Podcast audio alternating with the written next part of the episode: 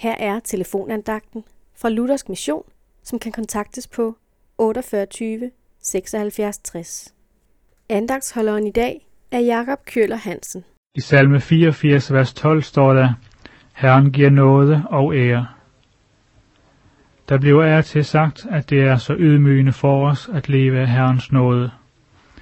Og endnu oftere bliver der tænkt sådan, men det er en stor misforståelse.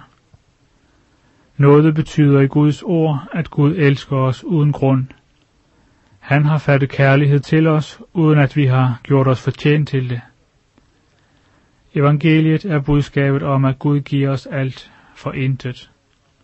Guds nådegave er evigt liv i Kristus Jesus. Nådegave betyder netop en gave, som vi får, uden at have fortjent den. Anderledes er det med synden.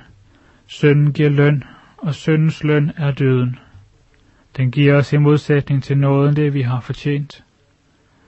For syndens løn er død, men Guds nådegave er evigt liv i Kristus Jesus, vor Herre.